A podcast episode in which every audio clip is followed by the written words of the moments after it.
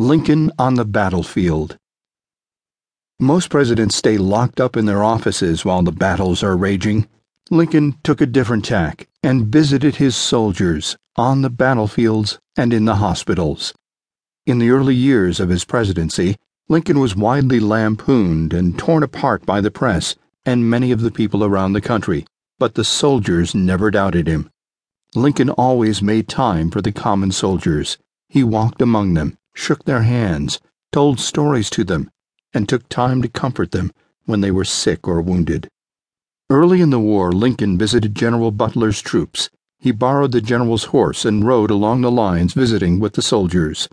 All the while, Lincoln was within easy rifle shot of the Confederates, a mere 300 yards distant.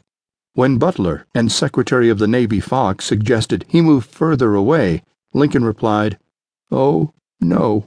The commander in chief of the army must not show any cowardice in the presence of his soldiers, whatever he may feel. When news was slow coming in from the battlefield, Lincoln would often ride out to McClellan's camp to survey the situation. Towards the end of the war, only days after the surrender of Richmond, Lincoln traveled there to survey the battlefield. His only companions were his young son Tad, Admiral Porter, and his bodyguard William Crook. As he walked through the deserted streets, Crook says they could see faces peeking out at them from every window. He feared every moment a shot would ring out and take Lincoln's life.